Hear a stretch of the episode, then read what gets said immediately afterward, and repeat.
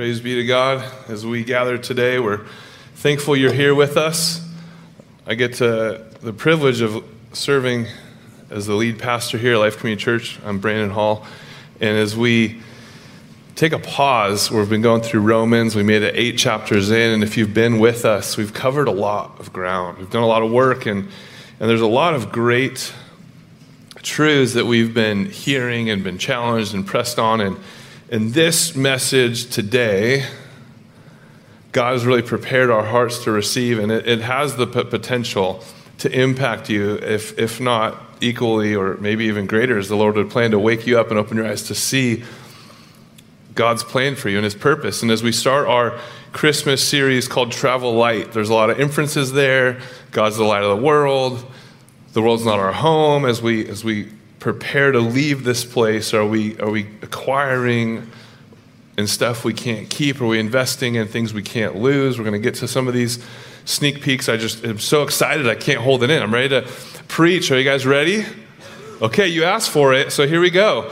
Um, so, the, the amazing thing about Travel Light, when you read that verse, I've read it multiple times and, and I've I've shared it with a number of people, and every time I share it, it's the same response the response you all had. It's that. You just sit there and you're like, ooh, one handful, two. I like the word peace. That's great. And, and in, in this translation, one handful with rest is better than two fistful of labor and striving after the wind. One of my favorite verses, Jesus says, Come to me, all who are weary and heavy burdened, and I'll give you rest. I'll give you rest. We come into the season, everyone's excited for rest, and you don't get anything. And you get to January, and you're like, What happened? I'm exhausted. I was excited for November, and here we are in January, New Year resolutions, and I'm exhausted, and somehow I ate way more than I should have, and where all these boxes of stuff. Like, what happened? And as we launch into this new message series, I hope over the next couple weeks, it'll remind you and remind myself this world is not our home as we travel through life, it's amazing how much stuff, and typically the wrong kind of stuff, I acquire. I accumulate hurts, junk, and, and the problem with accumulating those seeds of discontentment, they never stay seeds. They grow into all kinds of problems. And over the next couple weeks, we're going to go through and talk through letting go of some of the stuff that holds us down, holds us back, so we can really live a life that would honor God. And next week, we're going to talk about letting go of distractions. We're going to talk about letting go of bitterness. We're going to talk about letting go of control. And some of you probably are going to control your schedules and not be here that day.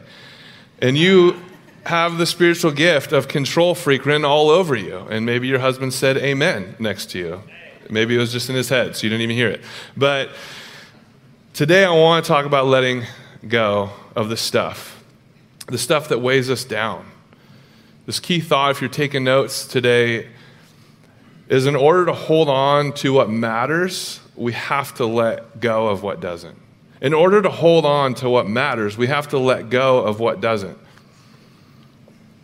This has been a constant conversation. So, this is probably the more I, I prepared this message and thought and ran it through a couple people, it's like, hey, I'm, I'm actually kind of just self preaching this. So, if you want to just go along and as an audience, great um, some people came up and said, That's a great sermon, probably for you, Pastor, but I'm good. I'm like, Great, then come over and help me uh, do this because before January, it'd be great to see me apply this message. So if you're here going, Man, I'm convicted, no, I've been convicted. I'm there with you.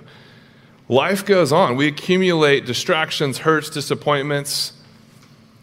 But in order to hold on to what matters, we have to let go of what doesn't. Everything in culture has been screaming at us, and I was in the generation growing up where commercials and then social media and everything's been saying, hey, it's the same lie from the garden where Adam was there and everything was good until it wasn't because Adam kept losing his car keys and his wallet. And he's like, okay, Adam does need a helper after all. Like, where's the list of animal names that was due yesterday? I don't. And so God's like, hey, we need Eve to help you. And he's like, whoa, man, like I was thinking I was just a helper to help me find something, but this is awesome. Like, this is great. And then all of a sudden, and it wasn't the static of your, you know, that you have to fix the antennas it was the snake slithering in. That was my interpretation of the snake coming in. All of a sudden, it's this great moment in the garden. Adam and Eve are there, and God says, I got everything taken care of for you. Everything you need, you have. The one expectation is don't eat of this fruit. And then, hey, didn't God say you're going to die if you touch it? The expectation was don't eat of it. And yet, Satan adds to God's word. Satan changes God's word. Satan comes in with God's word. Let's talk about God's word. What did God say? And all of a sudden, the lie. Hey, who you are and whose you are. Let's talk about that. Does God really love you? Probably not, because he wouldn't keep something good from you. How could a good God exist and allow horrible things and keep things from you? And that's the lie we've heard. It's horrible that you don't have this new food processor. It's horrible that you don't have this new car. Your life is such a mess. I can't believe you can even think you're uh, enjoying. You need all of this food. You need all of it now, and you need to buy now because it's Black Friday. Oh, you missed it. Don't worry, Cyber Monday, and I'm sure you're like, great, thanks a lot, Pastor. I already ruined it. Like, I already am freaking out about how I'm going to pay all that off. And you don't have what you need to be happy to be fulfilled, to be, to be complete. This is what we've been hearing. Growing up with that kind of scarcity mindset, one dollar was good, but two was better. One car was good, but then it's like, okay, well, who's going to pick me up after my doctor's appointment? I'm going to sit there for 10 minutes. Are you kidding me? This is America 2023. We need two cars, it's better. One vacation is good, but two is better. One kid is good, but three and opening up our home for foster care, well, that's probably enough for us. I don't know where you guys are at. But that's always the conversation, right? Once you start having kids, well, how many are you going to have? And it's interesting as we go into the holiday season, I always have great memories of sleepovers, whether it's Christmas break, Thanksgiving, or birthdays, because the, the little, you know, one and a half serving packets never quite filled me up especially with Reese's pieces. And so when the bowl would come out of candy, it was the it was the ultimate because usually my parents would go to bed early or there wasn't parents really around and there's all the video games, you know, growing up in the epic era of the 90s and early 2000s, every year there was a new video game system and it went from like Atari Pong all the way to now first person James Bond and you're like have this spaceship controller with all these buttons and you're trying to figure it out cuz you used to have Super Mario A and B, and now you have this, and then you, it's like Cool Borders comes out and you're snowboarding on the TV, and then all of a sudden you're racing cars, blowing stuff up. Is no wonder I stayed up till 3 a.m. I was overstimulated, and I had bowls of sugar. And as I mean, you know, middle school boys, you don't just take a few, you don't just take a handful. It's always two handfuls, and then it was continuous, two handfuls of eating constantly without stopping. Until about 2 a.m., and everyone kind of falls asleep, and I'm like, yeah, it's probably exhausted, and the sugar crash. But my stomach was also crashing. And all of that Reese's in my stomach of two handfuls at a time, I made a dead sprint to the bathroom, and it was like the rainbow, but with more earth tones than I'd ever seen, and it was just not good coming out. And I was like, hey, the two handfuls was not, that was not good rest. And after that, I felt rest. I was like, okay, get that out of me. Now we can go to sleep. That was just not a good experience. And so that one handful with rest, and even first service, I grabbed the handful, but it was it wasn't a it was one like that. You know, it was over an abundant hand. So one handful with rest is better than two fistfuls of labor and striving after the wind less of what doesn't matter and more of what does. Your life is so valuable. Christ bought it with a price, and Satan's been after you to destroy you. Your calling is so huge. Jesus said to go to the entire world and teach everyone to obey everything I commanded you, and I'm with you to the end of the age. Don't worry, I got you. And God's goodness and provision with Christ's Spirit in us is so essential why would you waste any minute or any resource on things that don't last? Jesus says in Luke 12 15, take care and be on guard against the covetousness, all covetousness, for one's life doesn't consist in the abundance of possessions. Your life does not consist in the abundance of your possessions. My life doesn't consist in the stuff I own. I'm not what I have, I'm not what I drive, and I'm not what I wear. And as we get ready for Christmas, some of you are like, ooh, yeah, I've already heard that, right? The, the shouting of the opposite. You are what you have, you are what you own, you are what you drive. And to feel happy or popular or cool or to fit in, you, you, you have to go buy this or, or do this or and that was already attention. And then Joanna Gaines came on the scene. And now it's like, oh my goodness, now we have to get this cookbook and I have to decorate this way and do that. And what do we need? And then it was bad enough that she was just an influence in our culture. Now she took over half of Target. And so you're like, oh boy, here we go. What if the stuff you have, though, is robbing you from the life you want?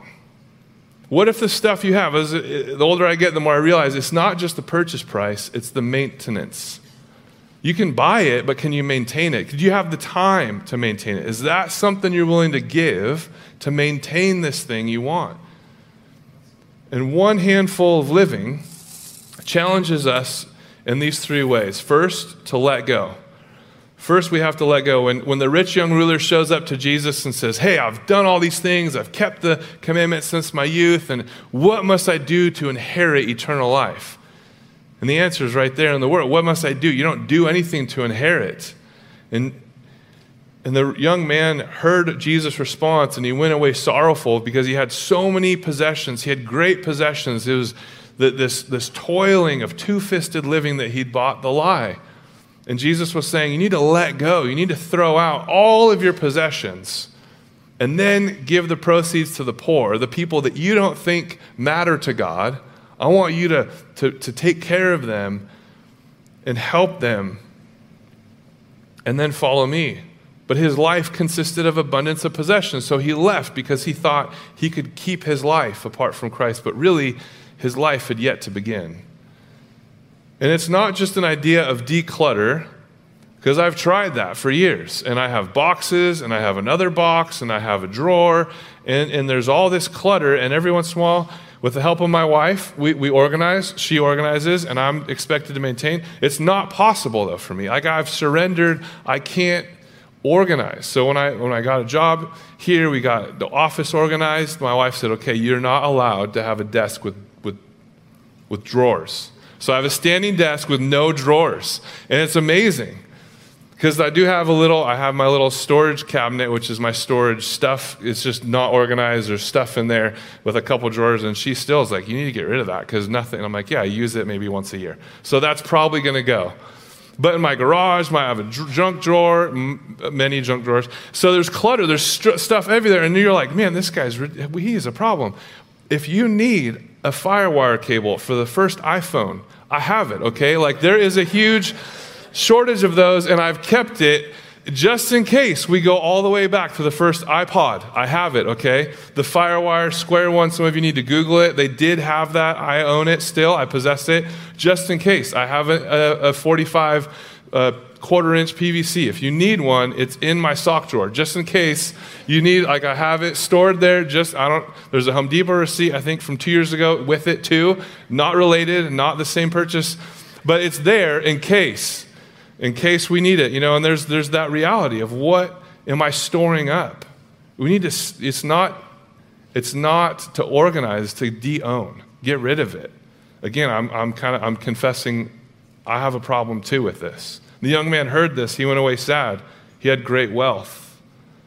He, he had great wealth. We have great wealth.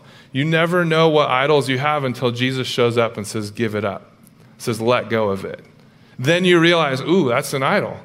I, I was heart set, headline and sinker. I'm going to pursue surfing. I don't care. I'll, I'll figure it out. I'll walk. I'll, I'll, I'm going to surf everywhere, everything I can, as long as I can. So one day, God's like, hey, you've been like not hanging out with me at all, and you've only been in my creation. You need to give it up. You need to let go. So I got out and I was like, all right, I got out of the water. I was surfing at the time. I got out of the water and I said, okay, Lord, what's like, is this forever? And he's like, eh, probably. I'm like, ooh, okay. Here you go. Here's surfing. I'm not going to pursue this. And it wasn't that surfing is this evil, horrible thing, but what I was doing with it was it was controlling me. It's never wrong to have things, but it's wrong when the things have you. It's wrong when your heart and your identity starts to become formed and controlled by the things that, that really have you. You don't have them anymore. And thankfully, it was, it was a few months later, someone explained to me the whole Abraham and, and Isaac on the altar. He thought his identity was his son. Like, this is going to say, this is my generation. Everything's here. And God said, I want your son. He wasn't going to kill his son. We know God's heart is different than that. We know his character, but he was testing Abraham to remind Abraham, no, you're mine. It's whose you are, not the thing or not the son I gave you. And so, as we think about that, it's not wrong to have things, but it's wrong when the things have you. What you have, does it distract you from what matters? You need to let it go. You know, we have stuff, like I have cables. We had a, a box of china because we didn't get china when we got married. And so at a, a rummage sale thing we did to raise money, which was the first and last we did because those aren't helpful. They just way more work than profit. But someone had a box of china, and I was like, sweet, no one bought it. I should hold on to it. So for years, from San Diego to San Luis to Atascadero, to, we had this box of fine china in the box, the original box that was given to somebody else, that they had it for years, moved it around, and then it ended up with us. We're moving it around, and we sold it for like five bucks, which was basically like, can you come and take this away? We never even used it. How many of you have VHS tapes? You laugh at my iPod version 1 cable. You have VHS tapes and you have what? Blu ray players. There's no, you've already gone to DVDs and Blu ray and you have VHS tapes. I, I think I can point the finger back. I, we don't have VHS tapes, I don't believe. Maybe we do, probably, in my sock drawer.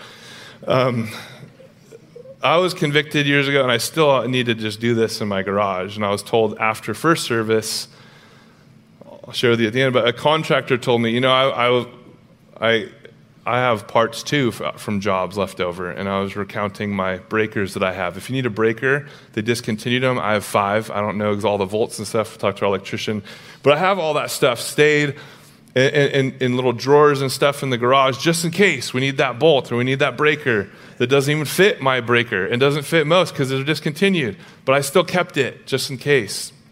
And he said, "Dude, throw that stuff away." Because if you need a new one, there's Home Depot, there's Ace, there's Amazon, you can just buy one. Why do you have all that stuff? Just let it go. And then after first service, uh, some older couple came up and said, You know, if you hold on to it long enough, and the older you get, you, you actually forget you own it, and then you have to buy it anyway. So just get rid of it now. And I was like, oh, okay, okay, I'm, I'm done. I'm convicted. Thank you for preaching to me. I got to go throw stuff away today. And, and it's that fear. And it's that sentiment is the reason why we hold on to it. We might have a version one iPod that we need to plug in. No, you don't. It's okay. God's in control. The children might want this. My son might want a version one. No, he doesn't want version one iPod. I've come to find out. He wants the iPhone 12 or the iPhone 20. Which one? I don't know.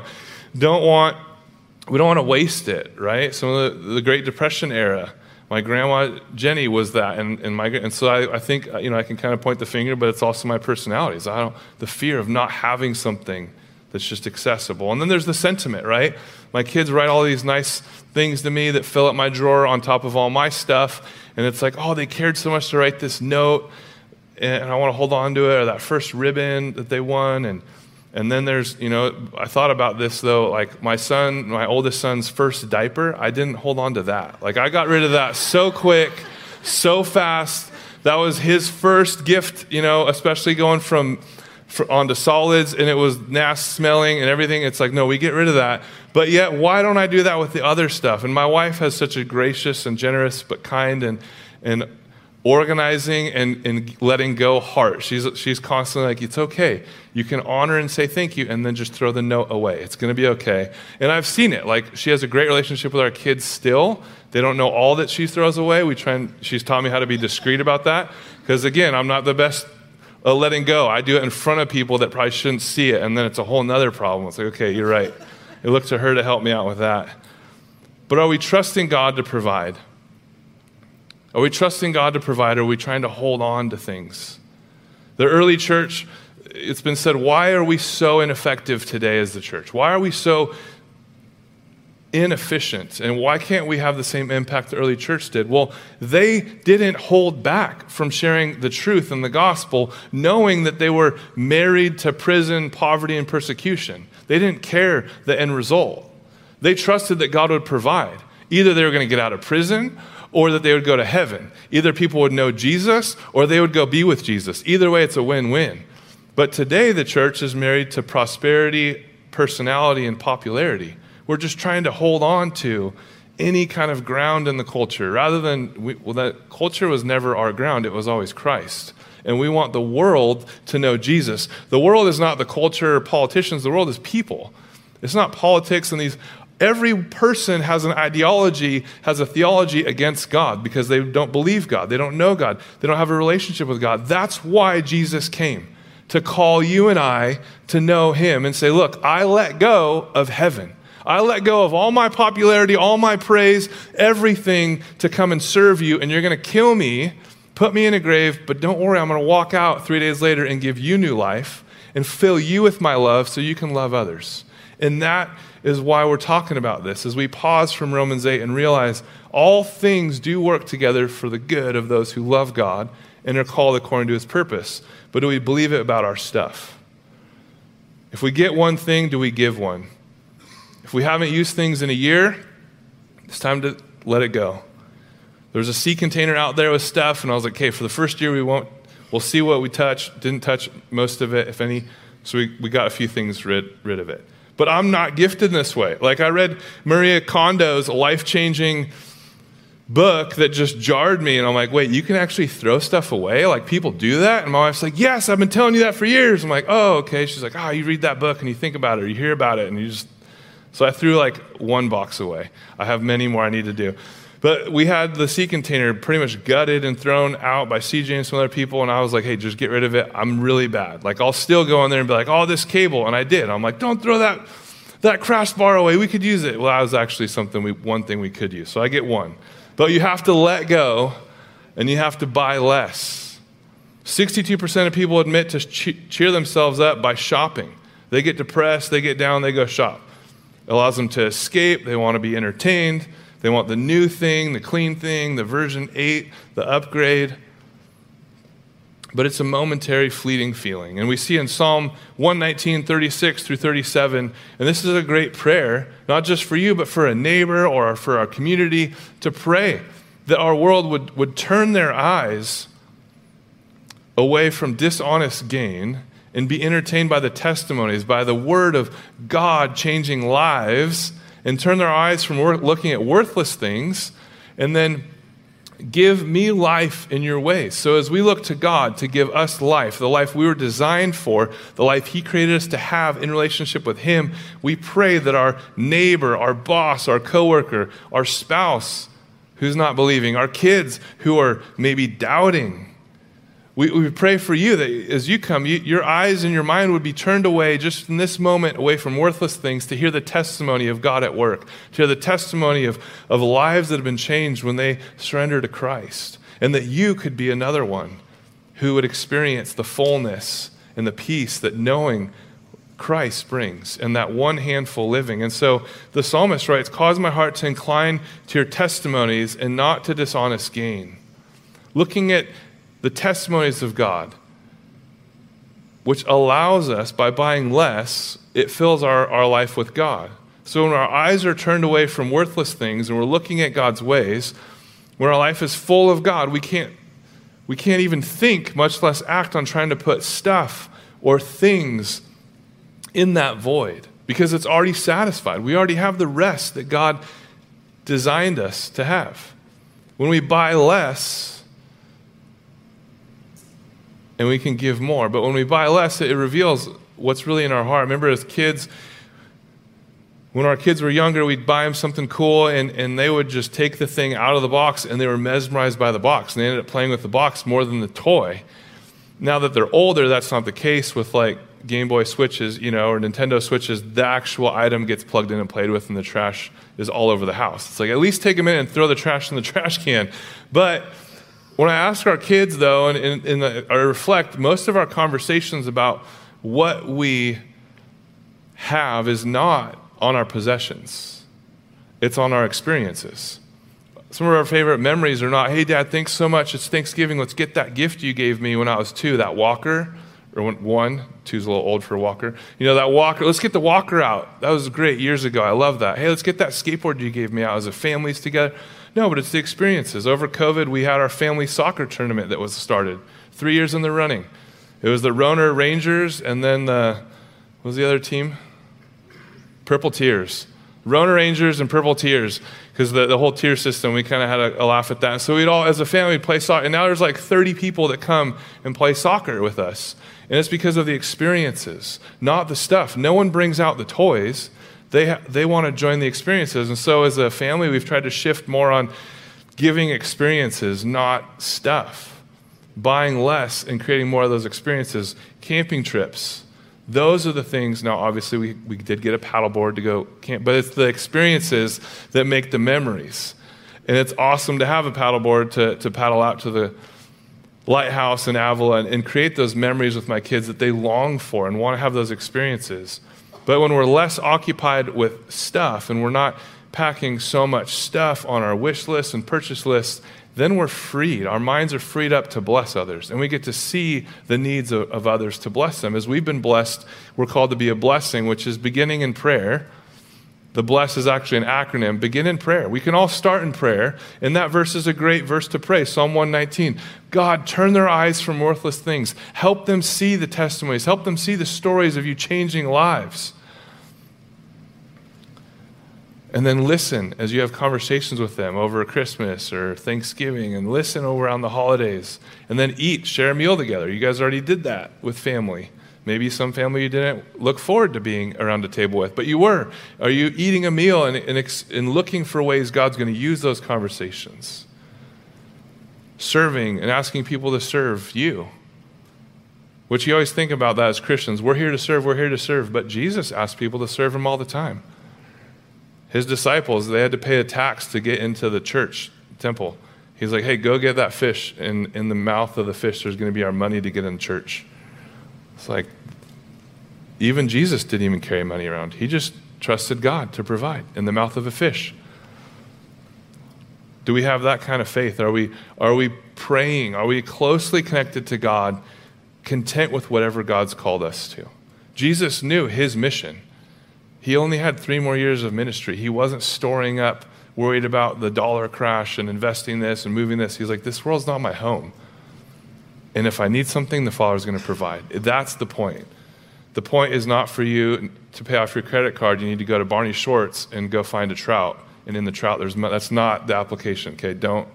If you post on Instagram, Pastor told me to get the money for my Christmas gifts in the trout's mouth, it's not there. You're not going to get it. But when we, we serve one another, then you get to share the gospel. And so often I've been preached at, I've been told, go share the gospel, share the gospel, tell me about Jesus. Whoa, that's a lot. This is a lot. 66 books I have to memorize. What, what part of this am I supposed to share today? What? Just start in prayer. Jesus modeled it. He taught his disciples how to pray, not to preach. And then you listen, and then have a meal together. Then you serve, they serve you, and all of a sudden, guess what? Hey, the way you live your life is different than mine. What, what's going on? There's your opportunity to share after you've done the blessed method. And that's where we get to our last point give more. We've just spent a month talking about ways we can give more. Because as a church, we've already let go. We've, we've committed to let go, and we're practicing that. And then we were trying to buy less so we can give more. There's resources there 1 Timothy 6, 17 through 19, this is where we get this idea to give more and to give to ministry partners, not just our own needs in our, in our church home. Verse 17 says, As for the rich in this present age, charge them not to be haughty, nor to set their hopes on the uncertain, uncertainty of riches, but on God, who richly provides us with everything to enjoy. God richly provides us with everything to enjoy. It's not bad to have stuff, it's bad when the stuff has you. God provides you with everything with everything to enjoy. In verse 18, they are to do good, to be rich in good works, and be generous, ready to share, thus storing up treasure for themselves as a good foundation for the future, so they may take hold of that which is truly life. Jim Elliot, a missionary who summarized this basically saying, He is not a fool who gives what he can't keep to gain what he can't lose. when he committed to go find people who didn't know Jesus, didn't hear about God, didn't have a Bible in their language, a tribe who'd never really had contact, and said, We're going to fly planes and I'm going to try and drop little notes and little Tootsie Rolls and find little ways to make contact. And eventually, he died trying to reach him. But he invested eternally in things that he can't lose. And he gave up everything. Following Christ, he gave up everything. And so, are we prepared to do that? As we stop here for a minute and you think, well, I'm not a rich people. I'm not rich. I know rich people. They're across the river that way, right? To my left or your right. Like those homes over there, those are rich people. I can't even get into that street because it's lock and key. Those are, I'm not a rich people. I go to, to school with rich people because their parents pay for everything. Maybe you're in high school or college and you're like, man, I got to barely have gas enough to go home. Like, I got to go sell some lemonade on the side of the road. I got to work for everything I have. I got to get a job. And this person, their parents just bought them a brand new car and going to pay for college and pay for this. They're rich people. I'm not. But you are rich people. You're actually somewhere in the top 7% when you put this into global perspective. If in the last three days you've had, or last, you know, if you have three meals a day, or at least have the option to, then you're rich people. You're in the top 40% of people alive today if you're able to order pizza on your mobile phone. You're crazy rich when you think about that. Most people don't have that access that we have. When you look at the population of the world, we're totally blessed. And this verse is, is to us, and we feel it, we internalize it. And a lot of people go, hey, as Americans, we have this, and it's in our DNA as Americans to give to people, to help people. But it's because we have that individual ownership mentality, the ownership of man, I've worked hard, I've gained this, and I'm going to help someone who's who's trying, who's working, who's in need. I'm going to help the, the orphan and widow. Paul James says, You have religion, great, then then pure. The product of that faith in God is going to be caring for the orphans and widows, those who don't have and can't get. You help them because you know that you've been blessed to bless others. This is where we're at today. Where do we put our hope? Is it in God? Do we trust Him to provide for us? As we see that He richly provides us everything for our enjoyment, we don't feel guilty about our blessings. We're content with it. The only discontentment should be if you don't know God, if you don't have that peace. And He tells us, He commands us as rich people. Notice what He doesn't say. He doesn't say, command them to buy more, and especially wait for Black Friday. That's the best deals. Like, man, Cyber Monday will get you if you miss it, but no, he says, command them not to hoard or get nicer houses or barns, but he says, command those rich people to do good, to be rich in good deeds, be generous, be willing to share. That's why we have those three ministries saying, hey, as rich people, here's ministry partners that are doing work. We can give to them, be rich in good deeds, be willing to share, so that they may take hold of the life that's truly life. Your life is not made up of the abundance of stuff. But your life is made up to, you've given that, you've been given those blessings to be a blessing. There's emotional stories I have, but zero are about me getting things. There's zero stories I lead with and I get emotional about about the first truck I got to buy after I had to suffer in college with a Jetta. Don't judge me, but it was a good commuter car. I got, but there's no there's no emotional there. It's not like this amazing. I got the first my first AirPods. It's like not an emotional story to that. The first pair of you know Lululemon leggings that my girls got. Like they weren't really. There's not an emotional story tied to that, but it's the the the first offering where I gave twenty dollars that I had in my pocket, and it's like, oh, I should probably do this, but shoot, God, how did I have? I don't usually have cash, so I get out of giving because this is great as a as a student. But now I have this cash, and here's the plate, and then it's the first check that I got after my boss found out I'm a believer and he pulls out the check and he's about to write me what I'm owed for the work for the week, and he's like, Hey, you give 10% to the church. Why don't you just give 10% to me? I'll just take it out of your check and then you'll be good, right? Like that's how it works. Just you give 10%. You just. He was thinking that it was this religious thing that I just needed to, to, to have less money. That, I, that this relationship with wealth, I just needed to have less, like masochism. I just had to go without. And that was the religious practice. And so I got the opportunity to explain the gospel. Jesus left everything to come save me and give me everything. And so, in response, that 10% is going to help end Bible poverty so that people who don't have a Bible are going to get a Bible in their language. That 10% is going to go help a missionary share the gospel. That 10% is going to keep the lights on for a, Uh, a regeneration recovery ministry where people find Christ and then they let Christ change their lives and, and expose the hurts and allow Jesus to heal them and, and, and conform them to look like Jesus. That's where the 10% is going. It's not going to you to go get more beer or put gas in your tank, boss and you got to share the gospel there. And it's like, wow, that's, that's even more of why I give. But I'm not, I don't learn from books. I learn from those experiences. And so God's been gracious to give me those. So here's why you give. Here's why you should give consistently so that you can help build the kingdom eternally. But are we scared about our resources? I remember coming on, and, and, and Keith and I and the elders had conversations about the transition, and my wife were there's a lot of conversations and, and, prayers. And it's like, man, Lord, what are you calling us to do? Because there's not, and there never has been in my life, a, a, a clear, like, okay, we want to hire you. Here's the amount we're going to pay you. You start in two weeks. That's not how my life works. I think most of your lives, that's probably how it works. Not for me. It's always back and forth, months, and then it's like, hey, we, we want, we feel like God's calling you. And Pastor Keith, in his wisdom and humility, said, hey, I'm going to I'm going to take a pay cut because this is where the church is at, and you need to come on. And so, so the, the church I was at said, hey, we're going to pay the difference, and we're going to we're to give you this amount. Some other people said we're going to give, and so it's all the Lord. And and that's I talked to a pastor and I was like, hey, I just need confirmation. Like, is this normal? He's like, oh, yeah, we do that all the time in the church. That's how we grow. Every time we hire, that's how we hire. We just say, hey, we'll pay you for two weeks and we'll see what the Lord does. And I was like, oh, that's like a thing. Okay. And, uh, I say it because it blew me away.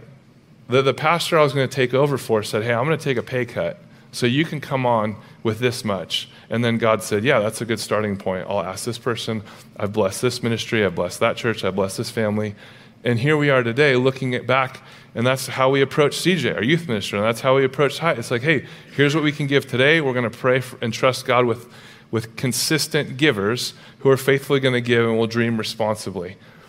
But it takes that faith and it takes that living simply and it takes us saying, okay, for this year, we're, we're going to just trust God. And those checks that families would just say, hey, here you go. It's like, sweet. Now we can take our family on a vacation and create a memory because we're just living dollar for dollar. And it was, it's amazing to see how God has grown our faith through those seasons. And it was not a lot compared to what we can give now and what we've been able to give when people are in need. And it's like, man, there's a financial gift. Now we're in a position we can give. But it still is like, but I could do 10 other things with that money. And it still is that selfish, do I really want to let go of it? Don't want to buy less so I can give more ultimately. But when I know that the world is not my home, and I'm challenged with this, am I accumulating on earth what I can't keep? Am I accumulating on earth? And we, we talked as Jeff and I, it's like, that's the word. Are we just gathering? Are we accumulating stuff that's not going to go with us, so we can't keep it? Or are we investing in heaven that you can't lose? Are you investing in heaven what you cannot lose? As we travel light, as we go through this month, I pray you join me as we as we go to the Lord and go, okay, how am I? Maybe you're going to come over to my garage and help me throw stuff away. I don't know. Maybe you're going to go to your own garage and you're going to throw stuff away. But you, what are you going to let go of? What are you going to buy less of so you can give more? You can be rich in good deeds. You're going to spend time with your kids and your family. You're going to strategically plan maybe next year's calendar with less stuff and more time to enjoy the peace and joy and freedom. With less of what doesn't matter and more of what does because your life is way too valuable and your calling is way too great. And God is so good for you to spend any time or resources doing anything but enjoying Him, serving Him, putting His kingdom first. And then He says, All these things will be added to you. I put God's kingdom first, and then He let me go to San Diego for school and surf in one of the warmest, best wave area. It's like, wow, okay, I gave you surfing and you gave it back. And then He called me back to the Central Coast. A little colder, a little more sharky, but still, I'm on the coast. God's still good. But better is one handful than two handfuls of toiling, than two handfuls of work. And why? Why is this better? With one handful of peace, because you can help somebody out if they're in need. Here you go.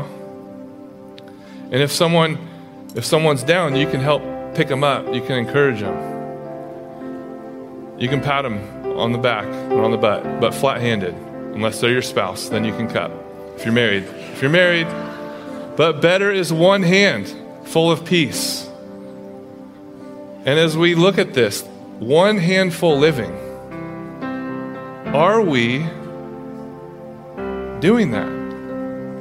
I got to pray right now. I got to end in prayer because there's no other way to end it because in, there's weeks where I get up here and I get to preach a message that I haven't yet mastered. And God's like, yeah, that's how I designed it. You love pumpkin pie, try humble pie, and you get to eat all of it. Thanks, Lord.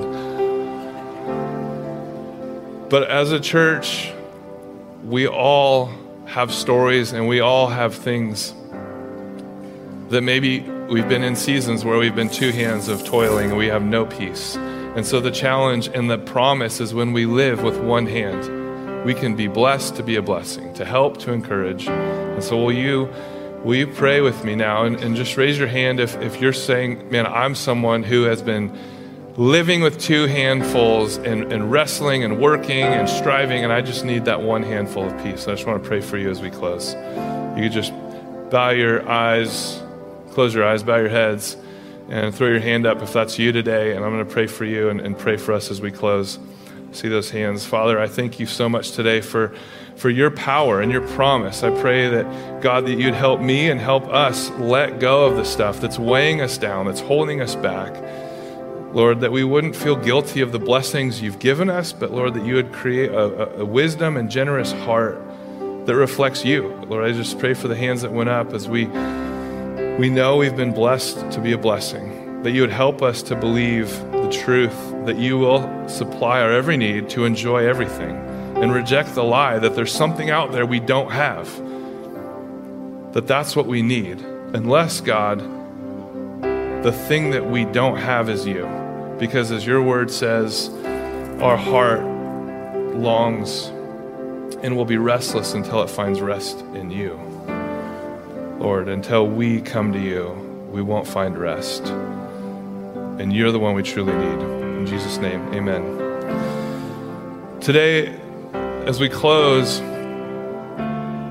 the things of this world that we crave just remind us that we're made for another world. We're made for something else because nothing in this world will satisfy. And as we close, I, I think all the, the godly men and women, I, I thank my wife for being a great model of, hey, what's eternal? What's the, the point of this purchase? Why do we need this? Or? And it's caused us and to have great conversations. And it, it's because the Gospels brought truth and brought that peace. And so I pray that as we grow in that sense of stewardship yet again and, and the, the idea that God's been generous to us, that maybe for you, you've been pursuing something. You've been pursuing another job you've been pursuing and the next sporting thing maybe one sport didn't work out you got another sport you're pursuing a, more money and, another raise and once i get that raise i'll have this much more money or maybe it's travel one more exotic place after another or one more vacation or maybe it's spouse.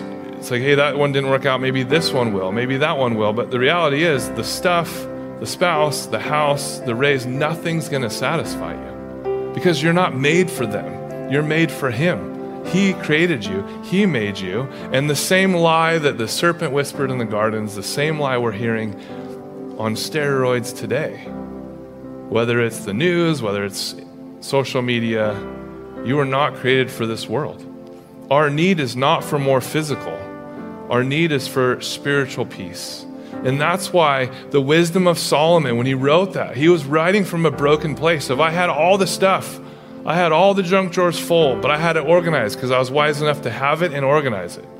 Which the reality is because we're bent to sin. And Solomon knows that well because he explored every sinful, every sexual, everything the world could offer. He enjoyed it and then was left empty by it because he wasn't made for those things. He was made for God. And we're all sinners, every single one of us. The things we do wrong, we feel guilty and unqualified to be loved by God. And that's the gospel. There's nothing good you could ever do to impress God, there's nothing good you could do to earn what God has offered to freely give you. God did everything about it. He sent his son, who is perfect, sinless, to die on the cross in your place. On the third day, God raised him from the dead and said, If you believe in him, then death is defeated, and you have an eternal inheritance in me that rust and moth can't destroy. And it's only by the grace of God. So, how are we made right by God is never by our own good works. And it's never by the lack of our sinfulness because we are sinners. It's only by the grace of God. So if you're here saying, man, I've never believed that Jesus and Jesus alone will bring me peace, going into this season, it's not the next gift, it's not the next experience, it's Jesus alone. And so I want to offer that. If that's you, you could simply raise your hand and say, I've never trusted in Jesus as my Lord and Savior. I've never received Him as my peace. And we have tables up here. We want to pray with you. We want to pray for you. Maybe you have, but you're like, man, I'm struggling. I'm wrestling with stuff. So I just want to close in prayer now, and we're going to close our eyes, and, and I'm going to pray for us, and then we're going to pass the elements. And those of us that are believers are going to celebrate what God's done for us.